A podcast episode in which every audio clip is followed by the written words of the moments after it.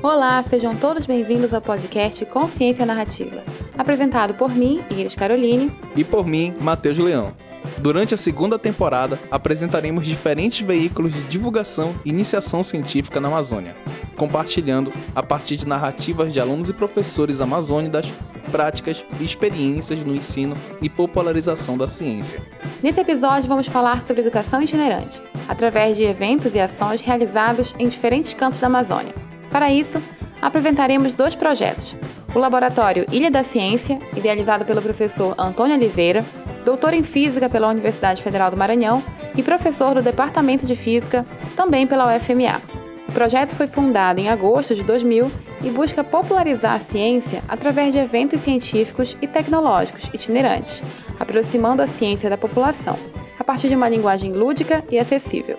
Vamos também conhecer o projeto Ciência na Ilha, coordenado pelo professor Jesus Brabo, doutor em ensino de ciências pela Universidade de Burgos, professor e pesquisador no Instituto de Educação Matemática e Científica da Universidade Federal do Pará. O Ciência na Ilha é um evento que visa promover a divulgação e alfabetização científica a partir da democratização do conhecimento científico, levando eventos e ações socioambientais para comunidades ribeirinhas da região das ilhas de Belém do Pará. Está começando Consciência Narrativa. A realidade atual nos mostra mais do que nunca a importância do desenvolvimento da ciência para a manutenção da vida. E diante disso, o que nos leva a tempos de tanto negacionismo científico?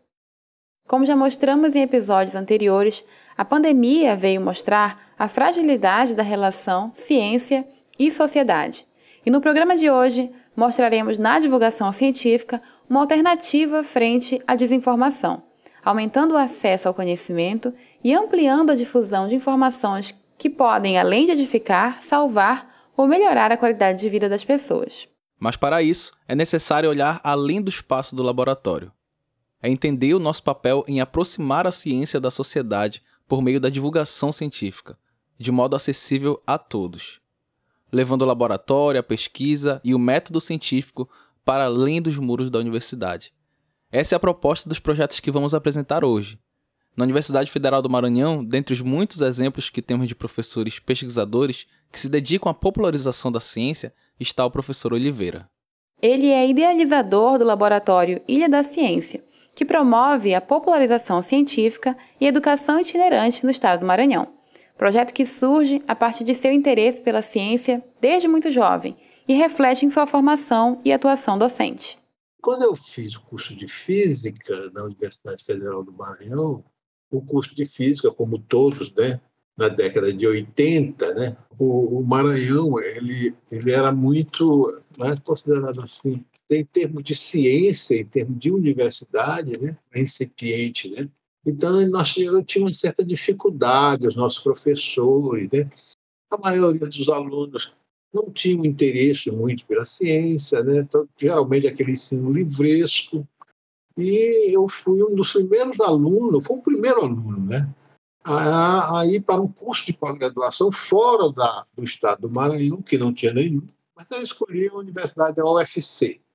Para concluir a graduação, ou seja, fazer uma espécie de nivelamento, tinha que fazer o nivelamento, curso de criação de licenciatura, mas também notei que dentro do, do UFC, tá certo, também era um ensino livresco, né?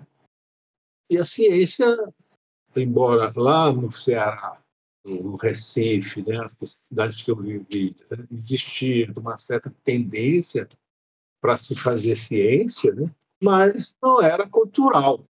Deu certo a gente ter na, na, esse pensamento de se formar uma escola de física, como formou a escola de física né, de Belém do Pará, a UFPA, né, UFC também cada vez mais forte, né, mas eu ainda sentia a necessidade que na, na hora do, de, das avaliações, da entrada, né, poucas pessoas se interessavam né, em fazer física.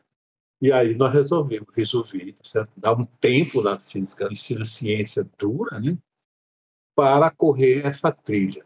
O principal motivo de, da criação do laboratório foi tornar a ciência um bem popular.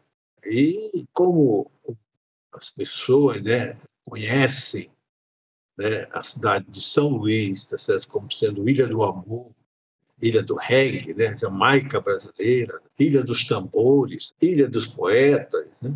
é, Ilha Magnética, né? por que não né? Ilha da Ciência? Conheci várias pessoas que me incentivaram muito. Olha, a Amazônia precisa saber o que é ciência, para que a gente agregue, né? Vocês são os estados ricos, né? Meu estado, o estado do Pará, são estados ricos, mas o que, se, que salta aos nossos olhos, é certo? É o trem da Vale do Rio Doce passando cheio de minério de ferro, caminhões de madeira passando cheio de madeira, malchita, etc., sem nenhum valor agregado. Nós não agregamos né, valores tá a esses produtos. E quem vai agregar valores a esses produtos? É a ciência. É necessário a gente não só formar escolas, mas formar pessoas.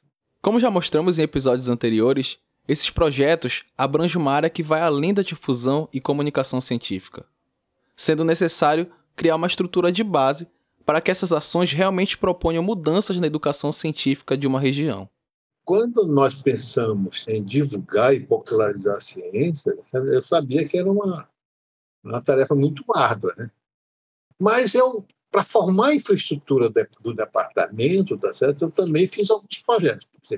Eu fiz o um projeto de uma oficina mecânica. Até hoje existe, tem a oficina mecânica, né? Tinha uma vidraçaria e consegui um espaço, né? E fui, fomos começando a montar, né? Toda essa infraestrutura. E surgiu uma ideia, né? E o laboratório de ensino do, da, departamento de física atendia os cursos de engenharia, os cursos física e química, mas atendia somente um expediente. E aí eu fui atrás, eu falei, né? E a gente abriu um curso mirim de física pela parte da manhã, para poder dar um visual melhor ao nosso projeto. E com esse curso mirim, tá certo? nós formamos várias pessoas, várias crianças, né? O curso mirim poderia se inscrever pessoas de 8 anos a 12 anos. E nós conseguimos é, criar uma cultura de se fazer esse, esse, esse projeto, principalmente tá certo? na formação né, dos estudantes, né, tanto do ensino médio, como da graduação, como mestrado, como doutorado e pós-doutorado. Quer dizer, é, é uma, era uma forma de transmitir o conhecimento. E como era que se transmitia esses conhecimentos? Certo? Era transformando ideias em realidades dentro do próprio laboratório, dentro do, do conjunto, né? Mas e como divulgar? Como interagir com a comunidade em uma linguagem acessível? Tem curso para isso? O Ilha da Ciência também desenvolve projetos de ensino, pesquisa e extensão, com experimentos resultantes de pesquisas de graduação e pós-graduação.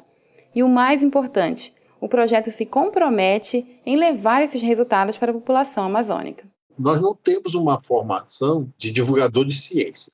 As escolas que nós temos no Brasil de divulgação e popularização da ciência, nós temos duas escolas. Uma na Fiocruz e nós temos um mestrado acadêmico em divulgação científica na Unicamp, que é lá no Labjó, no Laboratório de, de Jornalismo Científico. É muito pouco. Quem faz a divulgação de ciência no Brasil? É, são os cientistas que, pela razão, né, dedicam uma parte, na verdade, dedicam boa parte hoje, né, é, do seu tempo, tá certo? É, fazendo a divulgação científica e levando isso na formação mesmo né, dos alunos de graduação e de pós-graduação e de ensino médio também. Mas não é uma formação de divulgar, de divulgação científica. É uma formação onde eles vão aprender a ciência e o aprendizado vai ser colocado à disposição da população por meio de exposições permanentes, por exposições itinerantes, por meio de visitas, tá? O conjunto que perpassa pelo laboratório né, é, são os ensinamentos tá que levam equipamentos, produção de experimentos, compra de experimentos para melhor visualização das leis da física e da ciência né? Nós temos o ensino da astronomia, nós já temos uma unidade móvel. Por isso que é, é importante, né, é bom frisar, que o importante dentro de, uma, de um laboratório você ter pessoas de comunicação, porque a, a comunicação é que vai dar o produto para sair é, dos muros da universidade aquilo que você está desenvolvendo dentro do laboratório.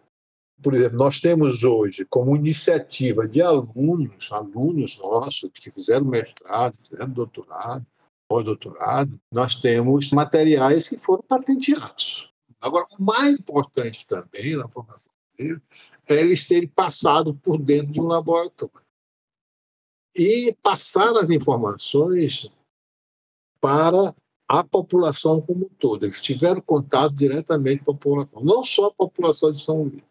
Você vai conhecer pessoas, você conhece pessoas aqui numa, na região amazônica que nunca viram Saturno, nunca viram os anéis de Saturno por meio de uma lente de um telescópio.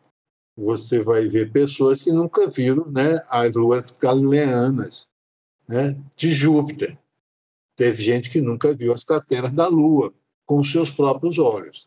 Mas é uma coisa específica aqui da Amazônia? Não, se você for, por exemplo, nós passamos um ano em Campinas, tá certo? Ou seja, a relação é praticamente igual. A população também não tem acesso, mesmo sabe, nós sabendo que a região de Campinas, tecnologicamente, é uma das melhores, tá certo? É uma das mais desenvolvidas no país. Os centros de, de pesquisa, tá certo? centros de pesquisa da América Latina, localizados naquele ponto, mas a população também não tem acesso. Já o Ciência na Ilha é uma iniciativa do Instituto de Educação Matemática e Científica por meio do Clube de Ciências da UFPA. É um evento que visa promover a alfabetização científica infanto-juvenil e a democratização desse conhecimento pelas ilhas da região metropolitana de Belém. O professor Jesus Brabo nos conta um pouco sobre a atuação do projeto.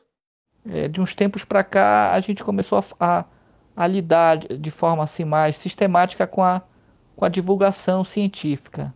Mas, assim, o nosso trabalho, tanto do, no Clube de Ciências, quanto lá no IENSE, da formação de professores, tem tudo a ver com a, a o estímulo à iniciação científica infanto-juvenil. É isso que a gente tenta promover, né, tanto nos cursos de formação de professores, com metodologia de ensino, né, é, com ajustes curriculares que a gente lidar, com as pesquisas que a gente faz, quanto com os eventos que são promovidos lá, tanto é, especificamente pelo Clube de Ciências, quanto pelo próprio IENSE, né, em outros projetos de ensino, pesquisa e extensão que nós temos lá no Instituto. O primeiro Ciência na Ilha aconteceu em 2006. Assim, eu já era coordenador do Clube de Ciências na época, e naquele ano em particular, em 2005 e 2006, a gente recebeu, passou a receber vários alunos que estudavam em escolas das ilhas, que ficavam ali do outro lado da universidade, ali na ilha do Combu, né, na ilha da na ilha Grande, né? E aí essas, essas crianças vinham, assistiam aulas aos sábados e passaram a interagir com outras crianças, com os professores. Tinha uma troca de, de, de um intercâmbio de ideias ali, né? E, e também havia muita curiosidade. Pô, vamos lá na, na, na comunidade de vocês para a gente conhecer e tal. Então a gente, a gente decidiu nesse ano, né? Na verdade, os professores, estagiários que, que eram é, os professores das turmas do Clube de Ciências, é, decidiram fazer alguns projetos nessas ilhas. Alguns projetos de iniciação científica. Tipo assim, ah, vamos ver quais são os hábitos alimentares dessas, da, das pessoas, dessas comunidades é, vamos ver determinados fluxos que acontecem em função é, de baixa e alta da maré. Então foram vários projetos desenvolvidos nessas localidades. Então, as crianças que já moravam nessas localidades recebiam outras crianças e os seus professores nessas localidades para coletar material, é, para é, apresentar a comunidade a isso. Isso foi muito legal. Quando chegou no final do ano, né, já próximo do final do ano, a gente pensou assim, poxa, a gente tem esse, esse material rico aqui, mas faz a apresentação tudo aqui, né? Por que a gente não vai fazer lá também? Por que a gente não faz na comunidade deles, né? Lá na ilha mesmo. A gente faz um. leva também esses resultados para serem apresentados lá, afinal de contas é, é um material que, que diz respeito a essas comunidades, né, a esses locais. E aí nós tivemos a ideia de, de fazer ciência na ilha, né? Ou, ou, seja, dar esse nome, vamos levar a ciência na ilha, vamos fazer uma pequena feira de ciências lá nesses locais e levar os trabalhos do Clube de Ciências. E aí, bem, não, não vamos levar só os trabalhos do Clube de Ciências, é pouco. Vamos levar outras coisas. E aí a gente convidou membros da comunidade da universidade, né, que tem vários projetos de extensão, e eles, eles toparam. E a gente, em 2006, né, em dezembro de 2006, fizemos o primeiro Ciência na Ilha. A ideia era promover esse intercâmbio entre comunidades ribeirinhas e é, pesquisadores, professores e alunos é, daqui da rede pública, né, da UFPA, de outras, de outras universidades que, de alguma forma, promovem divulgação científica. Aconteceu em 2006, mas não, não houve nem em 2007, nem em 2008 Ciência na Ilha. Só foi voltar em 2009. Vou já explicar por quê. É, em 2007, gente, houve um grande boom assim de feiras de ciências. É, a, aconteceu em 2007 a SBPC em Belém. Então a gente se envolveu bastante nisso e fez todas as, as atividades de iniciação, juntou todas as atividades de iniciação científica infanto-juvenil e divulgação científica nesses eventos da SBPC. E aí assim, é, a gente acabou ficando muito muito cheio de evento para fazer outros eventos do Ciência na Ilha, até porque naquela época também tinha FEICIPA. Então a gente fazia edições da Feira de Ciências do Estado também. Então era uma é, um envolvimento bem grande. A partir de 2009, as FEICIPAs tinham é, feito um, um determinado é, sucesso, estavam bem organizadas, tão bem estruturadas, que a SEDUC disse, ó, oh, não, gente, a gente vai assumir a FEICIPA, podem deixar com a gente, vocês podem é, é, a ajudar a organizar, mas a gente vai assumir. E aí a gente fez, ah, então a gente vai voltar a fazer o Ciência na Ilha. Na época, em 2009, a gente já tinha várias pessoas que foram é, professores do Clube de Ciências, que tinham sido professores estagiários do Clube de Ciências e já eram professores da SEDUC trabalhando em Cutijuba. E aí, quando a gente é, é, conversou, e eles faziam parte lá do Clube de Ciências, eram, eram professores orientadores, né? E a gente conversou, não, a gente tem todas as, as, as condições para que a gente faça o Volte com Ciência na Ilha, mas agora acontecendo em Cutijuba. Na ilha de Cutijuba, que tem uma estrutura, tem a escola e tal. E a gente fez, conseguiu aprovar os recursos. Então, eu me lembro que foi um grande sucesso, porque Cutijuba, assim, é uma ilha, é uma ilha já de praia, né? Então todo mundo queria participar da, do Ciência na Ilha em Cutijuba. E a gente resolveu expandir também, fazer dois dias. E expandir também, fazer oficinas. Ah, não só exposições, Vamos fazer oficinas também. Tinha gente querendo participar com oficinas. Ah, então vamos lá liberar. E a gente fez exposições, oficinas, palestras, cursos para professores, é, enfim, a, o evento ressurgiu no, digamos, no novo formato, com uma programação mais diversificada, e ele desde então ele permaneceu assim. Até, até esse ano a gente é, é, continua fazendo ciência na ilha no mesmo formato, né?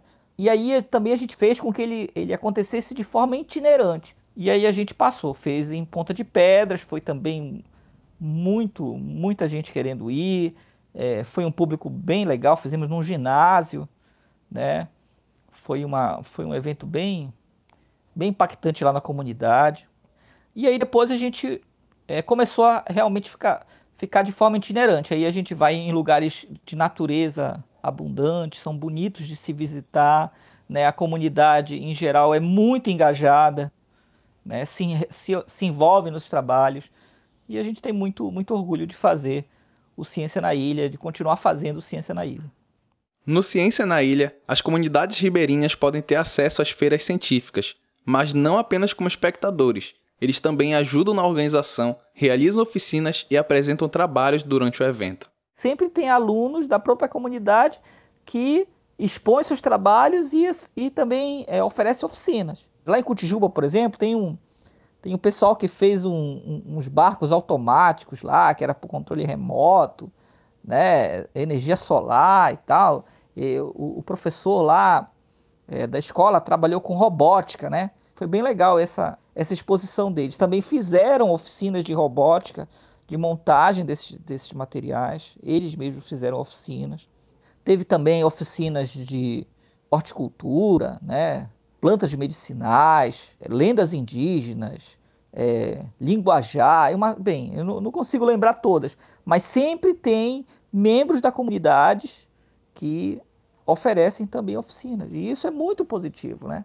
A gente consegue. Lá em Cotijuba é, é muito legal porque assim é, a gente já plantou, digamos, uma semente bem, bem, bem forte lá, porque nós temos, como eu disse, professores que eram do clube de ciências trabalhando lá com o laboratório de ciências lá, mesmo que pequeno ainda, né?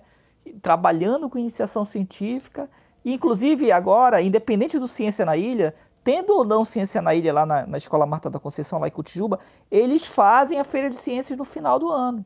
Há uma, uma continuidade do trabalho lá. Obviamente, com a pandemia, isso acabou sendo né, interrompido, mas havia né, uma continuidade do trabalho, fruto é, dessas interações que nós tivemos com a comunidade. O que se destaca nesses projetos tem sido o movimento itinerante realizado por esses eventos, levando esse conhecimento a diferentes escolas, municípios e regiões, proporcionando essa troca de saberes e produções. É, essa, essa questão da itinerância, embora é, ela tenha sido assim limitada por uma série de, de, de problemas, ela é, ela é muito importante. Né? Quando a gente vai, quando a gente faz, por exemplo, lá em Mosqueiro, né? É, professores de escolas, de outras escolas, ficam malucos assim, gente, faz na minha escola, faz na minha escola. Olha, tem uma comunidade lá na ilha da Nanideu, a tal, eu quero que faça lá. Por que vocês não fazem lá comigo? Quer dizer, eles sabem, eles percebem que aquilo, de, de alguma forma, é, é, tem um impacto importante nos alunos, né? atrai a atenção deles, é, é muito educativo, porque a, as coisas que são, que são levadas, além dos trabalhos dos alunos é, de iniciação científica infanto-juvenil, serem, assim, os alunos se sentirem, poxa, ele fez isso, apresentou no evento, eu posso fazer também uma coisa parecida lá na minha comunidade, eu posso coletar esses dados e eu, eu posso fazer uma pesquisa sobre a minha realidade, né? E além disso, tem as oficinas que são de divulgação científica que são muito, muito úteis para eles, né? para eles saberem de diversos assuntos de ciência. Então, realmente, é, eles ficam empolgados e a gente, assim, é, na medida do possível, tenta é, fazer essas mudanças, atender esses pedidos, mas nem sempre é possível. Por questões de, de limitações de espaço, por exemplo, tem que ser uma escola grande, com muitas, muitas salas, porque é, às vezes acaba muitas oficinas, né? Tem que ser uma escola que permita que é, alunos de outras comunidades tenham acesso fácil também à escola, tem que articular isso, por exemplo, se for no, numa, numa comunidade de o transporte é eminentemente fluvial, como lá no Combu, né? Tem que articular com a, com a, com a SEMEC, com a SEDUC, para que é, a, a, os barcos, agendar para que os barcos de outras escolas possam ir e esses alunos possam participar do evento. Então, é, essas limitações assim de infraestrutura acabam nos impedindo, digamos assim, que, que ele vá para ilha, para outras ilhas, a não ser as que a gente já foi, né? Combu, Mosqueiro, Oteiro, nessas ilhas maiores, Cutijuba. Mas a nossa vontade é que isso, talvez no, no, no futuro, a gente possa contornar isso com mais recursos, né? O Laboratório Ilha da Ciência também realiza uma importante iniciativa de interiorização, levando esses conhecimentos e produções para municípios mais distantes da capital do estado, a partir de mostras de ciências itinerantes, buscando também a participação de professores não vinculados à instituição, mas que possam estar desenvolvendo projetos nas suas escolas. O laboratório, inclusive, possui uma van batizada como Ciência Móvel, que percorre várias cidades do interior do estado e escolas da capital. A interiorização era um fato que tinha que ocorrer. Porque é, é, o estado do Maranhão né, são 217 municípios, né, praticamente 7 milhões de pessoas. Né, então, ele, ele teria, né, o seu laboratório teria que dar sua contribuição. E nós já fazíamos, tá certo? Antes, né, ou seja, né, quando o laboratório era um pouco incipiente, né, a gente fazia já né, caminhos da ciência. Né, a gente escolhia uma trajetória tá certo? E a gente percorria alguns caminhos aqui. Inicialmente, o prefeito né, ficava bem relutante, mais o secretário de Educação, mas no final eles compreendiam né, quando a gente ia, tá certo?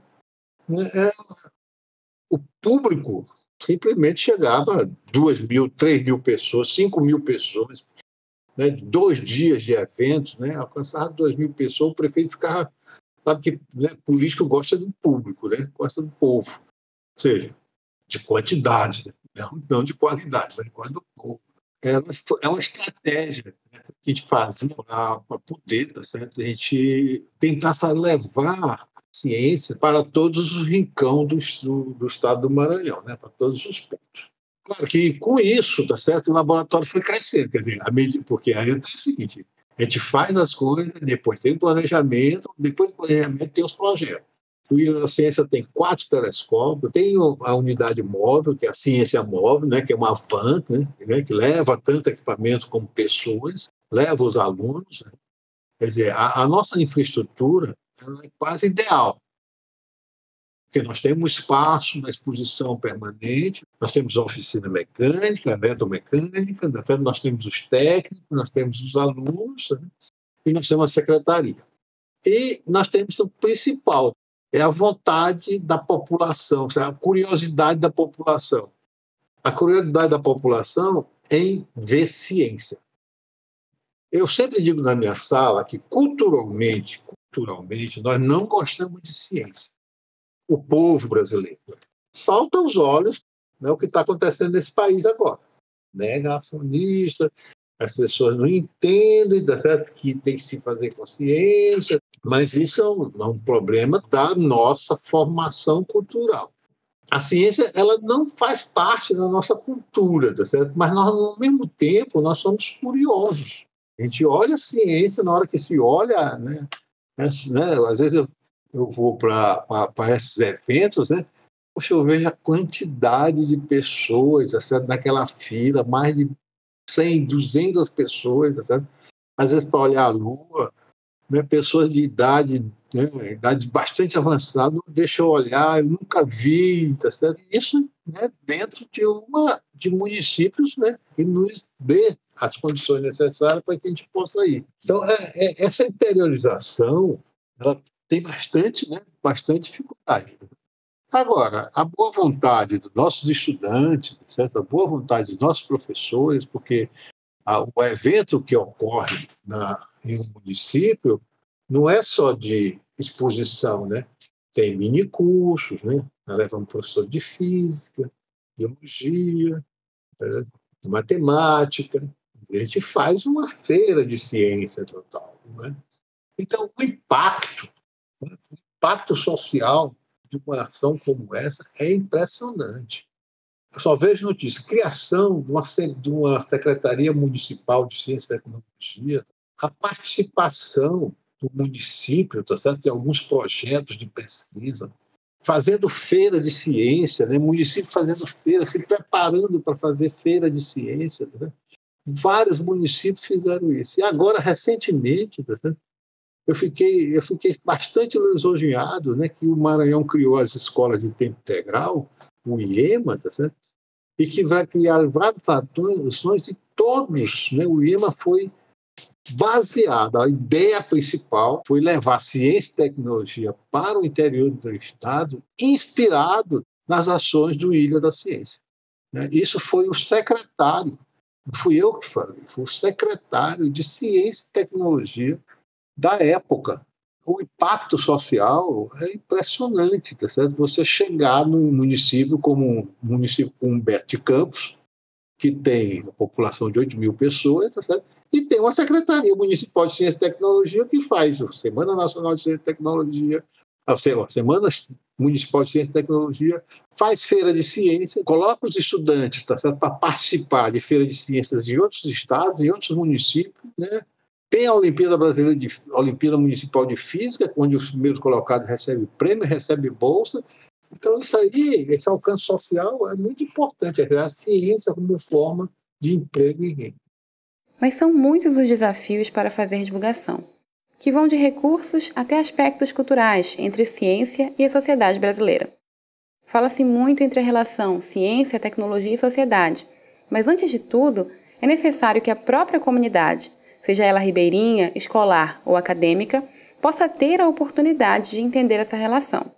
Ao meu ver, eu não consigo conceber é, uma sociedade livre sem uma ciência forte. Então, eu, eu, acho que uma forma de libertação né, de um povo, de uma nação, é ele ter uma ciência forte, um investimento forte em ciência. Se ele domina a ciência, independente do que ele vai fazer com a ciência, porque a ciência pode ser benefícios e malefícios, mas o desenvolvimento científico passa por isso.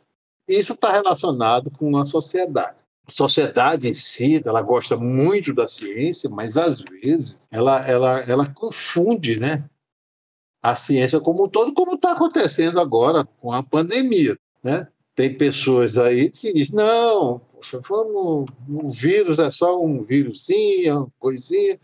Quer dizer, pessoas sem nenhum pingo de conhecimento científico, tentando fazer coisas com curas da época né, das garrafadas. Não que eu seja contra as garrafadas, eu acho que tem.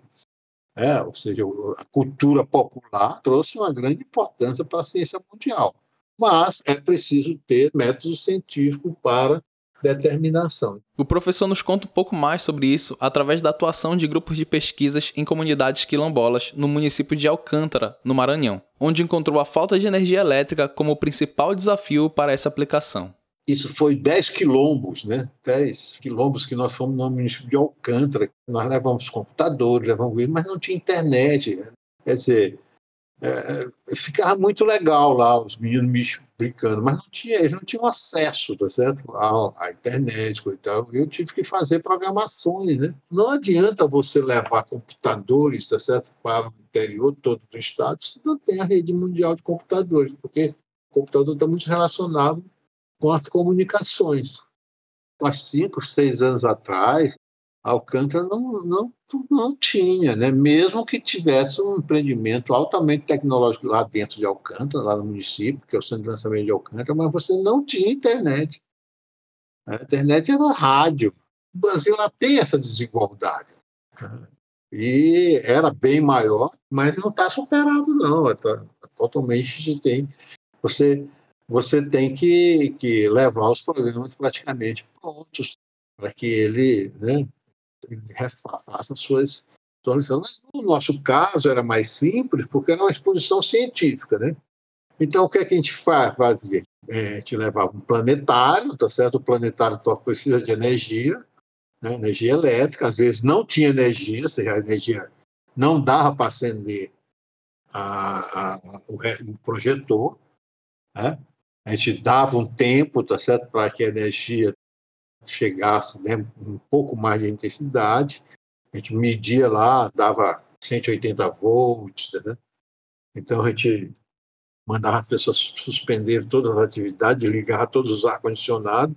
O ar-condicionado crescia um pouco, né? a energia subia um pouco, a gente conseguia fazer quatro, cinco sessões por, pela manhã e quatro, cinco sessões pela tarde. Mais uma exposição de experimentos, tá certo? Mecânicos, é, mecânicos, elétricos e magnéticos, e durante a noite a gente fazia a sessão que era a sessão mais bonita, né? que era a observação de astros. E isso, e, e isso superou, conseguimos superar, tá certo? E teve alguns, teve dois estudantes que saíram do quilombo e que terminaram física, né? Há, há, há dois anos, há um ano atrás, terminaram física, são professores, tá certo? Espera que um dia eles voltem lá para o quilombo para ajudar a, a comunidade lá. E em cada cidade, escola ou comunidade por onde projetos como esses que apresentamos hoje passam, uma semente é plantada. Há de fato uma mudança do olhar da comunidade em geral sobre a importância e atuação científica, como relata o professor Oliveira sobre a parceria do Laboratório Ilha da Ciência com o Ministério de Ciência e Tecnologia e outras instituições de ensino superior de fomento à pesquisa, que tornaram a Semana Nacional de Ciência e Tecnologia o maior evento de popularização da ciência no estado do Maranhão. Esses eventos científicos geram um impacto bastante positivo para a evolução da divulgação científica no estado. A Semana Nacional, Semana Nacional de Ciência e Tecnologia, né, é, foi um desafio, né, feito por diferentes pesquisadores no, no Brasil. É, essa ideia da Semana Nacional e do conjunto de ações tá do Ministério de Ciência, Tecnologia e Inovação, Ciência e Tecnologia na época, surgiu, foi na SBPC de 2000, foi na cidade de Porto Alegre. A gente fez uma reunião e criamos uma Associação Brasileira de Centros e Museus de Ciência, que é a BCMC. E que, junto com a SBPC, né, nós fomos candidatos à presidência da República, colocamos tá na mão de cada candidato a necessidade de ter, dentro do Ministério de Ciência e Tecnologia, um departamento voltado única e exclusivamente para a divulgação e popularização da ciência. E foi feito. Né? Até o Ideu de Castro, que foi o coordenador, né? o diretor dessa, dessa seção lá, desse Departamento de Popularização da Ciência.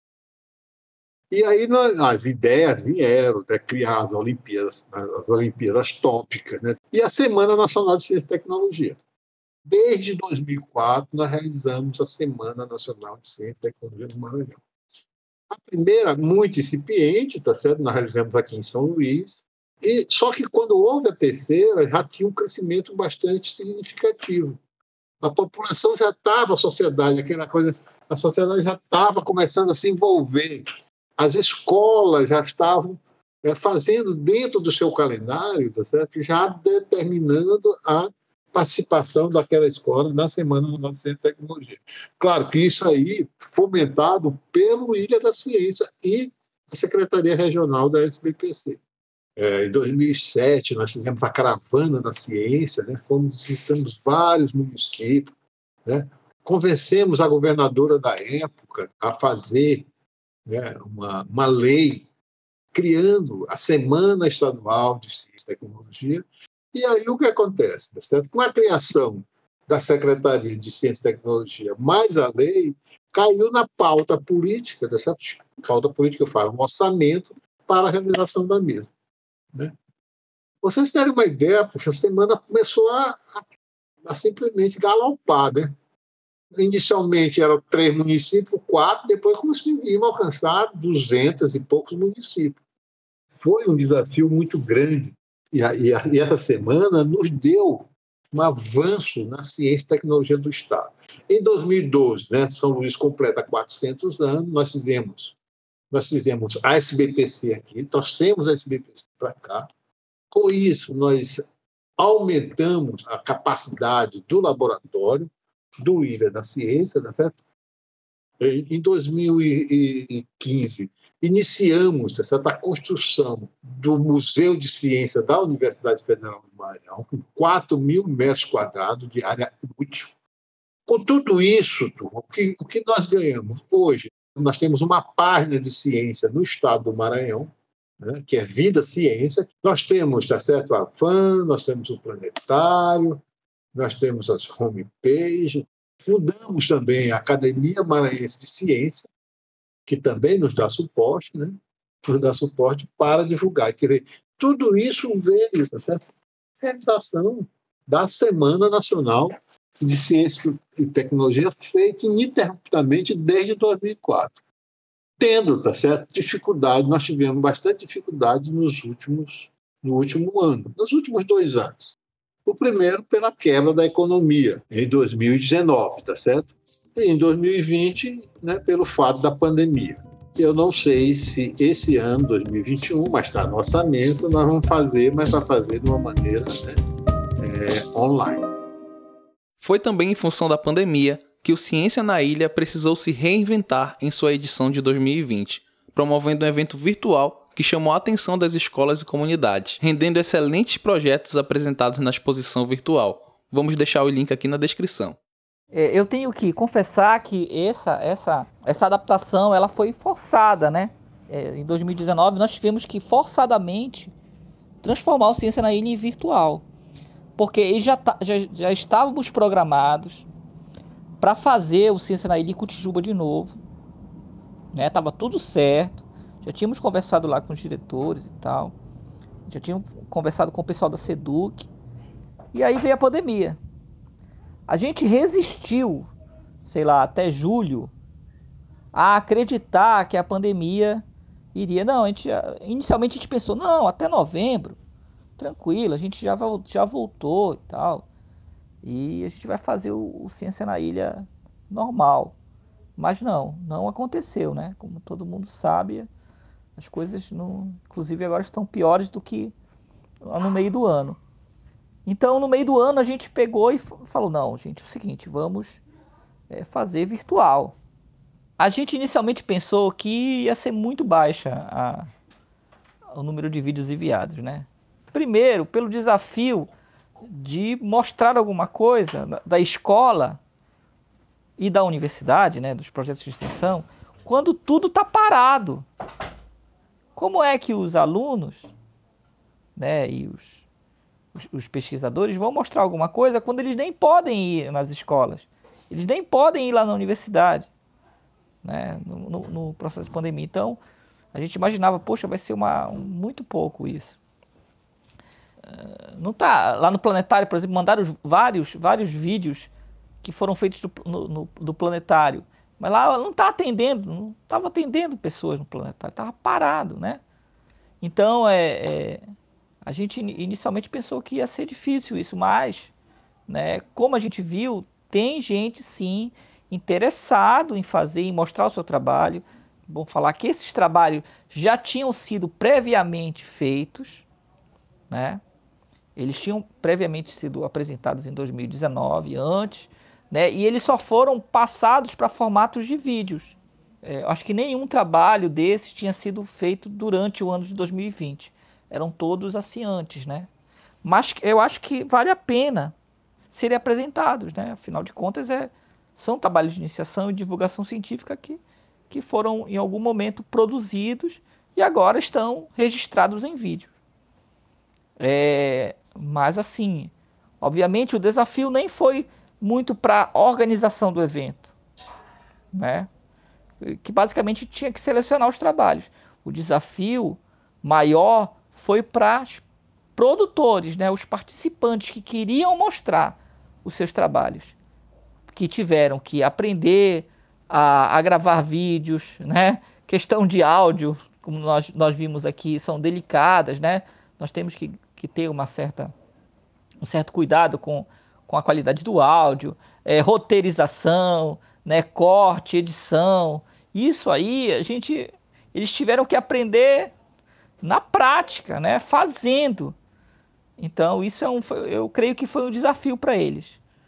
E, e, e creio que vale a pena, porque isso acaba estimulando outras pessoas, além de, claro, ser importante para a aprendizagem de quem fez, né? de quem aprendeu a, a fazer isso. Né? E eu espero que, que tenha valido a pena, porque para a gente, como espectador, como organizador do evento, eu acho que valeu muito a pena. E, claro, nós estimulamos, fizemos chamadas, é, na rádio web, fizemos um programa sobre ciência na ilha no, na Academia Amazônia, nós tínhamos o canal do, do, do, do Facebook do Clube de Ciências divulgando isso, outros canais de escola nós colocamos é, é, as chamadas, fizemos chamadas né, pequenas para o WhatsApp, né, para espalhar, então nós tentamos fazer essa divulgação para alcançar o nosso público e conseguimos é, em 4 de dezembro lançamos o site, ainda está no ar a exposição virtual. Né? Nós temos lá diversos vídeos, né? alguns são de crianças, outros são de projetos da UFPA, do Planetário, da UEPA, e estão lá disponíveis para visualização. E tem, tem tido uma visualização razoável aí ao longo desse, desse período. Vai ficar lá no site, ela é permanente, né? é uma, digamos assim, uma, um artefato que marca a história lá da pandemia, o que aconteceu com o evento é, durante a pandemia. Eu espero, né, gente, sinceramente, que esse ano a gente faça presencial. Mas se for necessário, novamente nós vamos fazer virtual. Né? E devemos começar a, a também fazer no, início, no, no, meio do ano aí essa divulgação para que a gente possa fazer, porque até é, é, é, eu vejo, tenho participado como avaliador em outras feiras de ciências e tal, e as crianças né, têm uma facilidade, os jovens principalmente, né, têm uma facilidade de produzir vídeos, né, eles, eles têm muito mais desenvoltura do que a gente, assim, adulto, a fazer isso, né, e, e devido é, aplicativos do celular, é, de, de, smartphone hoje está bem disponível assim, e bem intuitivo para eles, eles conseguem produzir vídeos de qualidade né, com assuntos bem interessantes, como vocês podem, é, se vocês entrarem lá no, no site do evento, ciencianailha.wordpress.com, vocês vão ver lá os trabalhos desse, de, de 2020 que estão expostos lá, que são bem interessantes. Alguns trabalhos do Clube de Ciências, de escolas públicas daqui do, do estado e de projetos de ensino, pesquisa e extensão da, das universidades aqui do, do estado. São muitas as dificuldades, as necessidades de recursos, até algo básico como a energia elétrica, como vimos aqui. E o que move esses coordenadores e seus projetos? Sabemos que o trabalho não é tarefa fácil, mas antes de tudo, o que essas feiras, caravanas e projetos levam é oportunidade. A oportunidade negada a muitos alunos e populações tradicionais pela falta de recursos. A oportunidade que leva a ciência ao povo e permite ao povo fazer ciência. As pessoas que estão começando agora, ou que pensam em começar, essa área de divulgação, de popularização, de divulgação científica, é, é uma área bastante promissora. E é uma área também que nós temos que dar um retorno, né? dar bastante retorno. Isso aí perpassa pela divulgação de ciência. Porque antes de ter tudo isso, nós temos que ter pessoas, formação de pessoas. E onde é que a gente vai encontrar essa pessoa, tá certo? É lá na comunidade, Lá é que tenta certos grandes gênios, precisa ter uma pequena oportunidade para que eles saiam de lá e venham contribuir para o país, que vontade eles têm, têm oportunidade. E vamos, né, vamos trabalhar nessa intenção de levar a ciência aonde o povo está. Né? Acho que né, é, todo cientista tem esse dever. Como todo artista tem o dever né, de levar a arte onde o povo está, né, eu acho que todo cientista tem que levar a ciência aonde o povo está. Eu acho que isso aí é que é o ponto principal para que a gente torne, tá certo, a ciência, né, popular em nossa nação. Estamos chegando ao fim de mais um episódio dessa temporada sobre iniciação e divulgação científica, que trouxe a pauta a educação itinerante. Se você quiser conhecer um pouco mais sobre os projetos do professor Oliveira e do professor Jesus, é só acessar os links que estão aí na descrição. Esperamos cada vez mais divulgar esses projetos e estabelecer uma ligação entre universidade, escola e comunidade. Agradecemos a participação dos professores de hoje e também pela sua audiência. Compartilhe esse podcast com seus amigos, professores, alunos, escolas e comunidade. Nos siga na sua plataforma de streaming favorita e até o próximo episódio do Consciência Narrativa. Um dos aspectos da inclusão social é possibilitar que cada brasileiro tenha a oportunidade de adquirir conhecimento básico sobre a ciência e seu funcionamento, que lhe dê condições de entender o seu entorno, de ampliar suas oportunidades no mercado de trabalho e de atuar politicamente com conhecimento de causa. Falar de inclusão social no domínio da difusão ampla dos conhecimentos científicos e tecnológicos e de suas aplicações compreende, portanto, atingir não só as populações pobres, as dezenas de milhões de brasileiros em tal situação, mas também outras parcelas da população que se encontram excluídas no que se refere a um conhecimento científico e tecnológico básico. E o Deu de Castro Moreira, 2006.